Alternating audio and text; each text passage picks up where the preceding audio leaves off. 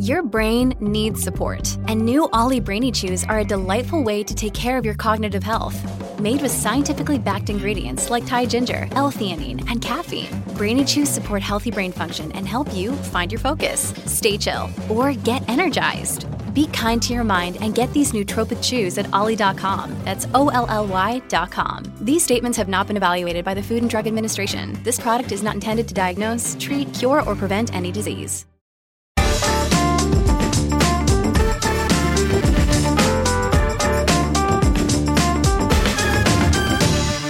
Hello and welcome to The Bunker. I'm Ros Taylor. Politics is how you get into government. Policy is what you do when you're there. But quite often, the two seem to be, quite frankly, irreconcilable. Someone who's seen a lot of both is Polly Mackenzie, the chief executive of the Demos think tank. She was Nick Clegg's director of policy during the coalition government between 2010 and 2015.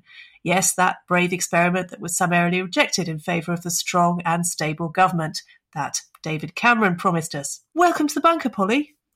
Hi there, thanks for having me. Polly's just written a series of papers setting out how we could do things differently and try and make politics and policy work together. First off, Polly, thank you for writing policy papers that are actually a pleasure to read.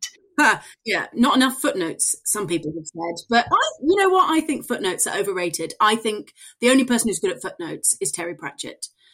If they're not snarky, what's the point? Well, I've edited hundreds of these things, literally hundreds, and I can tell you that to make them readable is a very rare thing. So congratulations on that. Thank you. There's a lot of policy that politicians actively try to avoid, and you call it the too difficult box. There's a bit of an overlap with what we sometimes call wicked problems, a phrase I really love, things that just seem impossible to fix. Social care is an obvious one. But before we get going, I wanted to brainstorm some of the others with you because there are loads of them. I mean, grammar schools come to mind, and there's so many, aren't there, in different fields? Yeah, I mean, first of all, you've got drugs policy, and you immediately hear everybody just getting back into their trenches and saying, oh, actually, we must legalise all drugs, or no, you are putting children at peril if you even mention doing anything differently on the war on drugs. And that completely closes down our ability to actually do anything about anything. I think immigration often pushes people, again, back to their trenches to just throw bombs at one another instead of having deep thoughts. But there's also, I think you often get big policy problems out of change, the sort of slow creeping change that it's very easy to avoid until the policy problems are so big that it's expensive or complicated or difficult to deal with them. I think social care is one of those, actually, because we've just had this massive ageing population, and it creeps up on you. The pension system, the fact that, you know, people can now expect to have, you know, maybe 25 years in retirement. It's not how the pension system was set up. Nobody wants to destabilise that because we've kind of got used to it. The funding of the healthcare system, all driven by the ageing population. You've then got technological change, you've got shifts in global power. And policymakers, I think, just get really often very panicked or confused about trying to keep up with those changes. It's a bit like boiling a frog, isn't it? Though, as I understand it, in fact, you can't boil a frog in the sort of conventional way that is talked about, the proverbial way. But nevertheless, there's never a moment when it has to be done now. And so you just get to that point where it's so expensive and so late that you end up finding it impossible to do anything at all. Yeah, it's so expensive or it's too complex. You know, I know social media hate speech is, I suppose, the one that jumps to mind there. There are kind of so many vested interests. How do you reconcile those? There's the kind of argument that people don't like change and they prefer to stick with the status quo, which is always the one I hear about. Grammar schools, just not worth the effort of trying to reform. Yeah, I mean, grammar schools are totally fascinating, aren't they? The way a certain group of people, including those who are, I think, actively harmed by the grammar school system, remain massive advocates of them, despite all of the evidence about the kind of systemic effect. And that's because there are some people who win massively from grammar schools. And those people often, because they've won massively, get into positions of power. And because you then have them in local areas where people are, you know, whatever, people move to Kent in order to get their kids into grammar schools, they're not then going to sort of feel politically kind to anybody who undermines the value of their house secured on the back of those, that kind of grammar school education that's available to an education secretary, even one who doesn't think that grammar schools have any role. It just doesn't feel worth the candle. Yeah, people really hate it when they respond to an incentive and then the government kind of takes that incentive away. And you saw that with diesel cars and all those people who took advantage of tax breaks on diesel cars and diesel fuel when we thought that they were actually less harmful than petrol. And then we turned and then got very angry when it was turned round. Well, but you can understand that, right? Like, so, and one of the things that I have put into this kind of series of pamphlets is actually to think about people's interests more, because it's very easy when you're a political thinker or campaigner to decide that you're right and that you are on the side of justice. And let's imagine that you are, in fact, on the side of justice when you are arguing, for example, to abolish grammar schools or for higher taxes on unearned wealth that older people have in their houses.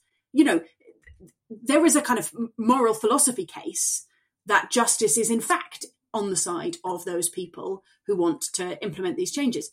Here's the problem. We live in a democracy.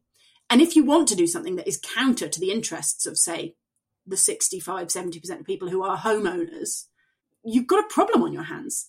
And stamping your feet and saying, but I'm right, you're wrong to care about your own interests. It's, you know, I mean, makes you feel good, but it doesn't, in fact, secure any change. And there's a reflex that you write about very vividly, particularly around Brexit, which is the frustration of politicians and campaigners at people who disagree with them. I mean, one of the things that in retrospect helped to destroy the chances of a softer Brexit was that leavers knew remainers were saying things like, what is the point of democracy when we get these idiotic results? How can we trust these people? They've made this stupid decision. Because that reflex is hugely damaging, isn't it? But it's so tempting to fall into. We've seen with the debate on the Colston statue verdict, lots of people have been very, very angry that the people who destroyed that statue have been found innocent by a jury, by the people of Bristol who, you know, on the balance of the evidence and the legal arguments put to them, said that this was not a crime for which these people should be punished. And, you know, I've seen kind of commentary around that, but lots of people are very, very angry. They're saying that this is a sort of an aberration. And there are lots of the same people who argued for example, Brexit, or sometimes argue for the death penalty, whatever it might be, on the basis of the will of the people. And the problem is what they often mean when they want the will of the people is what the will of the people like them. But I think that we are all very often subject to those instincts. And we use the word democracy to mean people like me getting what we want. And that's actually a kind of an overstatement of what democracy offers. Democracy is about a shared decision about the way we want to be governed. It's not about getting what you want. And if you believe in democracy, and, you know, some people don't believe in democracy, and that's absolutely their right. I do. But that means that you have to accept that all citizens, including the stupid ones and the selfish ones and the confused ones, have an equal share and voice and vote, as well as the people who agree with you. And that's uncomfortable because we all like to believe that we're right. And we all are kind of have access to all of our own views of justice and reasoning and insight and our own bubbles. And I don't really like people who disagree with me. I certainly don't really want to invite them over for dinner very often. But that's the thing is, democracy is not government by me. It's government by us. And that's the uncomfortable reality, is if you want change, you have to secure that change in the end by persuading the citizens to change their mind. I wish the United Kingdom was still part of the European Union. But I think one of the reasons it's not, and one of the reasons that actually the European Union struggles more broadly, is that it hasn't done anywhere near enough work on consent. Why should people like it? And because a technocratic exercise involving a lot of spreadsheets says that on balance they're slightly better off than if they would be out of it, it doesn't work for public consent. I use this story in the paper that I wrote about a holiday I once had in Bulgaria at literally the worst hotel in the world, where it was a sort of an all-you-can-eat buffet. And you can tell how bad it was because there was this kind of group of like lads on a stag do. And even they went out of the hotel to buy food rather than eat at the all-you-can-eat buffet. And my husband went up to get me a pudding and he came back with a mouldy orange. Unsurprisingly, I was quite cross with him because I did not believe that this was the best thing they had, even though he told me. And I went up to the counter myself to find the truth and discovered that, of course, he wasn't lying to me, and it genuinely, a mouldy orange was the best dessert option.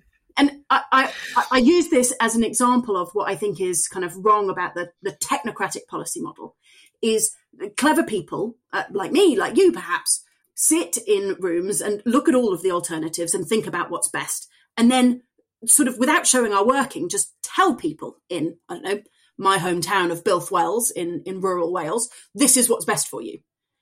And even if it's counterintuitive, and even if it doesn't feel fair because you can see richer people elsewhere having a better deal, it doesn't feel fair or right or true. And so even if you're spending all of the EU structural funds in Wales to make lives better, people say, and you know, people in my kind of hometown do say this, and it makes me want to bash my head against the wall, but it, nevertheless, it's their view, is, but you didn't ask us what to spend it on. And that's the thing, is the reality is if you want people to accept slightly rubbish options, whether they are decent oranges or mouldy ones, you have to involve them in the decision-making process.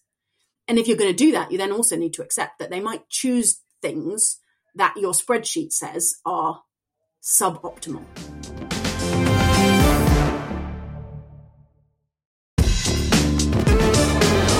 Involving citizens in policymaking is something that I hear a lot and I see a lot, and it's, you know, it's on almost all the recommendations in all the executive summaries of policy papers.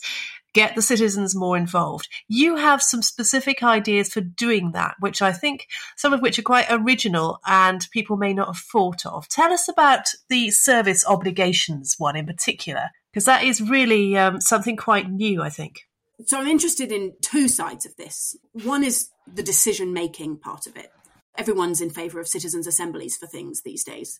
And I think citizens' assemblies can be really valuable at identifying and navigating around the kind of vested interests that so often dominate within representative systems. There's lots of ways actually to get citizens involved, and we run a whole bunch of different participation technology that we build at Demos to allow people to vote on decisions, to build what we call a collective intelligence network as a better way of doing consultations. I mean, literally anything is better than the way government does consultations, where they like produce the world's most boring consultation documents. So that, I think, is a big half of this, of recognising that there is, you know, politicians often, I think, quite benignly want to take decisions for people because they think people are too busy with their own lives to want to get involved or pay any attention. And you and I may, lots of people may want to outsource our decision-making.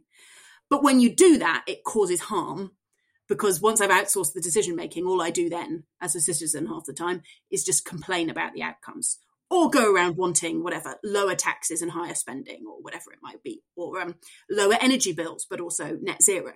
And if you don't involve people in the trade-offs, actually, it's not democracy at all. It's just government for people, but it's not government by people. And then the second half is around getting people involved in public services more broadly. So my lodestar on this, despite the fact that I'm not and never will be a Tory, is Robert Peel, who invented the modern police force. And he had this phrase, which is the police are the people and the people are the police. What he was trying to get at was this idea that, I mean, I don't know, maybe you have committed a crime today, but have you committed a crime today? Have I committed a crime today? Are you asking me that question seriously? Seriously, have you committed a crime today? Did you steal your breakfast? No, I didn't. I haven't. I mean, I haven't been out much except for the school run into Sainsbury's. So, you paid for your shopping at the till, right? I did, though. Yesterday, I went to the dentist and I was so distracted by my son kicking off that I walked out without paying, and they had to call me back. So I almost committed a crime there. But you did go back. I did go back when the woman came out and said, "Excuse me, you need to pay." But that's really fascinating, right? So there's a whole network of social obligations that led you to pay it? You made a mistake, you didn't pay, but she comes out. Did she forcibly restrain you? Did she make threats? No, you wanted to pay. No, I was so mortified. I was like, oh my God, how could I have done this? Of course I have to pay to go to the dentist, you idiot, Ros. Yeah. Yeah, exactly. I think it's just worth us thinking about, like, why we don't commit crimes. It's partly because of the law and enforcement, and it's also because of a set of social obligations around how we interact with one another and our respect for the law. You don't only stop yourself stealing if there's a CCTV camera. You also do it because you kind of think that it's wrong, right? The way the police operate is actually contingent on most people wanting to follow the law most of the time. And it's really important to recognise that actually it's these micro-interactions between people in a society are actually more important in securing the outcomes than the particular arm of the state. The state, the enforcement part of it, is an essential component of a functioning system, but it's not the only thing. The question of who you can turn to before you turn to the state is a genuinely important part of how a society operates. And the poorer you are, the less likely you are to have the social capital and the networks that can help you when things go wrong. And so my view is that if you want to build up the demos, the idea of a people, not just people as individuals, but a people, is that you have to get people to be building up those networks between them, that social capital, all of the informal, the amateur stuff that actually comes before the kind of backstop of the state. And my view is that we should do that by, I sort of slightly boldly think we should just mandate it, have way more obligations on people to participate as citizens, whether it is as volunteers in public services, whereas serving on citizens' juries, on local democratic decision-making panels, a whole range of different things. I think we try and imagine that we exist as sort of consumers in an economy, and we can get away with putting about, like, 5 minutes every 4 years into being a democratic citizen. And we've got it completely, completely wrong. Being a citizen is a big, hard and complicated job.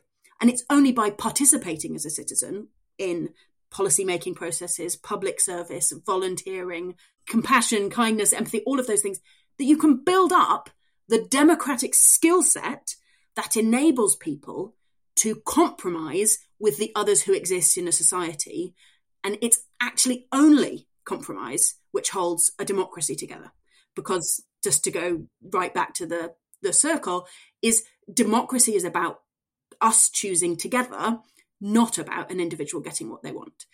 And your opposition to faith schools, which is quite strong in these papers, comes from the same place, doesn't it? Well, yeah, and I'm very aware, because somebody who loves faith schools may pick me up on this. This is totally me being like, I don't care, I'm right, you're wrong. Nevertheless, I am right, they are wrong. Here's the thing. Schooling is one of the most important points of connection between individuals and families and other individuals and families in a society. And if that is segregated in any way, whether that is according to caste or creed or religion or income level, is profoundly, profoundly harmful to that concept of a demos, of the connections between people. It's heartbreaking, really, to think of children and families being put into boxes according to their faith and spending so much time away from citizens who are different from them.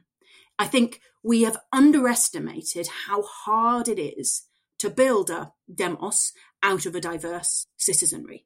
If most people live within 20 miles of where they were born for most of their lives, and they go to the same schools and the same churches, a huge amount of default connections and knowledge and understanding builds up.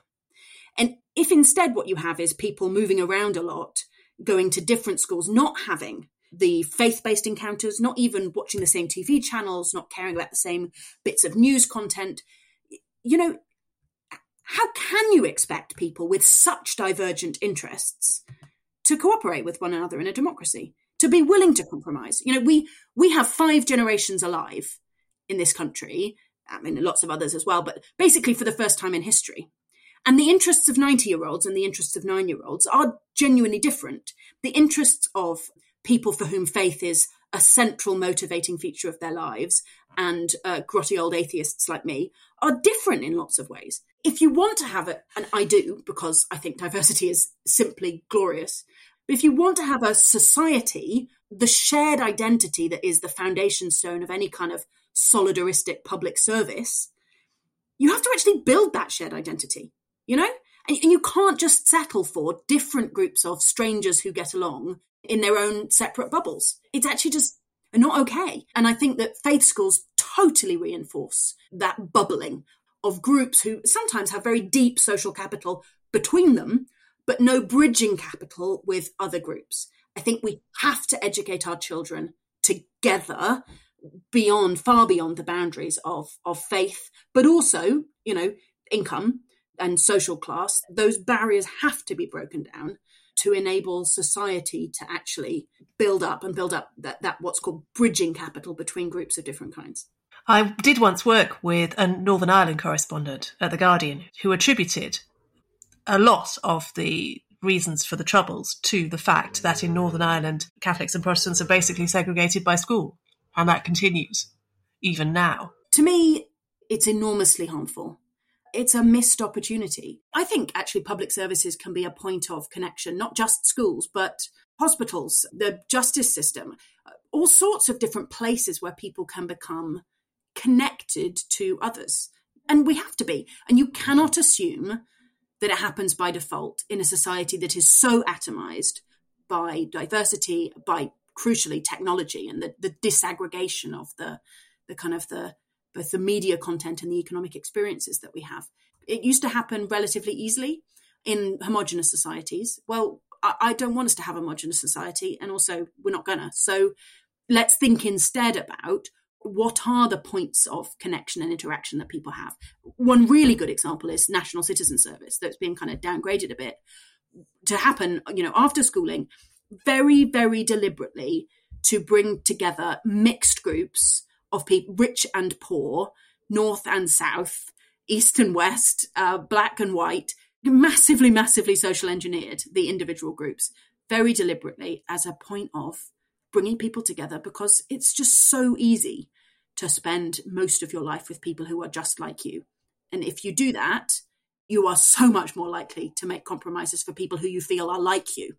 And so you have to build up that sense that everybody who's in Britain is like me, instead of just the kind of people I know. You're also really keen on more parks, which I think will resonate with a lot of people during the pandemic. You're making me sound like such a scattergun nutjob. No. I'm just trying to convey the breadth of your suggestions. Yeah, breadth. Yeah. But I mean, parks, you know, during that period when we were allowed to meet up with people outside at a 2-meter distance for a walk and one other person, or that also strange period when people would post on social media about how they were in the park, but damn it, everybody else was as well. So you want more of those green spaces. Yeah, so it's actually an area that Demos did work on long before I was here. So when I was still at school, a couple of papers in the sort of mid-90s, one called Park Life. Cool, huh? It's very 90s, isn't it? Yeah. Yeah. I can't remember what the other one was. But at the time, the real anxiety about public space was that it had become kind of dominated in many cases by antisocial behaviour. And the policy agenda that Demos pursued, which was then taken up by the Labour Party, was around filling these public spaces with activity, especially family-friendly activities. This massive movement towards festivals and celebrations in parks, of using them, again, as places of connection. The main thing people talk about when it comes to parks are simply the kind of the individual well-being benefits of being in green space. And I completely agree with that. And again, you get the sort of the social divide thing of basically the poorer you are, the less likely you are to live within 5 or 10 minutes of a high quality green space. So that matters enormously. One of the worst things that makes me most angry is these grotesque kind of segregated housing developments where they've tried to like have the poor kids' playground separate from the rich kids' playground. That's the antithesis of, well, frankly, what childhood should be, what society should be, but also what a park can be. A park can be for the tiniest baby having their first walk as its parent tries to get it desperately to go to sleep, through to the oldest person on, their last walks in the sunshine. I'm not trying to pretend that they're perfect, but there's that sense of shared and collective experience associated with parks. And also, I think also a kind of identity and a pride that can come from it. It's obviously a big example, but you cannot imagine Manhattan without Central Park, right? Manhattan wouldn't be Manhattan without Central Park, even though I'm sure there'd be just think of the skyscrapers they could build on it in terms of the billions of dollars that you could create, but you wouldn't do it because it's at the heart of New York. And I think it's obviously true of London has amazing green spaces, but actually so do, I've mentioned my kind of hometown of Builth Wells. It has a, I don't know why it's called the Grow. It's probably some weird word in Welsh, but this sort of big bit of grass by the river called the Grow. And this is like super rural Wales. It's not about green space, because there is green space anywhere you care to look. It's about commonality. It's, teenagers drinking white lightning under a tree and but the pub teams playing rugby on a Saturday, and it's part of the identity of a town. It's why you then get these kind of really visceral campaigns against house building whenever it's taking over a bit of green space, because it's shared. I guess that's what I think is missed sometimes too much by liberals who quite understandably care about individuals, because individuals are very often oppressed by the collective. But that sense of that a society needs shared things, and parks are one of the best and most egalitarian shared things that we have, and we should have more of them. I think that's a great point to end on. Thanks so much for joining us, Polly. Thanks for having me.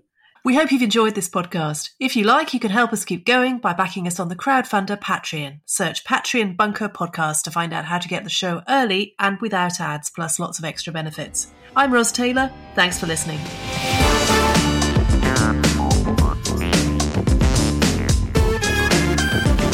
The Bunker Daily was presented by Ros Taylor.